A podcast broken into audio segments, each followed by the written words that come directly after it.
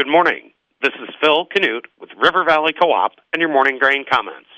Corn and soybean futures finished the overnight session higher. May corn was up five and a quarter cents, settling at six fifty two and a half. May soybeans were up two and a half cents, settling at fourteen seventy and a quarter. In the outside markets, as of 7:40 a.m., the U.S. dollar index is up 164 points, trading at 102.594.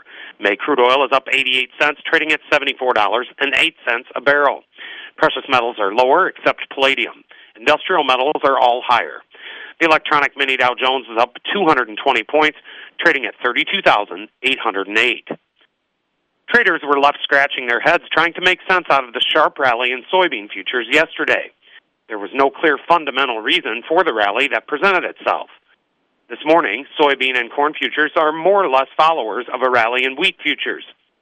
Wheat futures rallied overnight in response to news that as of July 1st, the Russian government will begin managing Cargill's Russian export facilities. The Russian government has made it quite clear that they intend to increase their control over wheat exports, and this move is another example of that intention. Grain and oilseed futures are also supported this morning by the current extended weather forecast for the U.S. Midwest. Cooler temperatures and wet weather are forecasted for the heart of the Corn Belt through the middle of April. Of course, it's too soon to cry wolf and prognosticate a late planted crop, but traders are taking the current forecast into account. On Friday, USDA will release the highly anticipated planting intentions and quarterly stocks reports. The ranges of trade estimates for planted acreage projections are wide four and a half million acres for corn and two and a half million acres for soybeans. So it will be very interesting to see where USDA's official figures end up. Yesterday, the funds were net even on corn, bought 10,000 contracts of soybeans, and bought 3,000 contracts of wheat. They are now estimated to be net short 38,900 contracts of corn, net long 103,950 contracts of soybeans, and net short 80,000 contracts of wheat.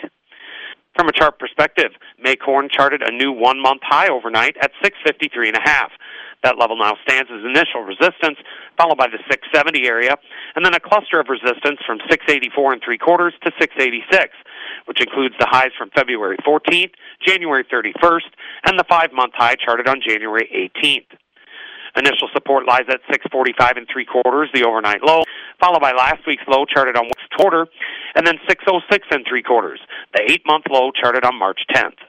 May soybeans face initial resistance at the overnight high, 1472 and a half, followed by a cluster of resistance from 1497 to the psychological $15 mark, which includes the highs from March 21st, 17th, 16th, and 15th. Initial support lies at 1462 and a half, the overnight low, followed by 1450, and then 1405, the five-month low charted on Friday. Opening calls are mixed. And with all of that, have a great Wednesday from your friends at River Valley Co-op.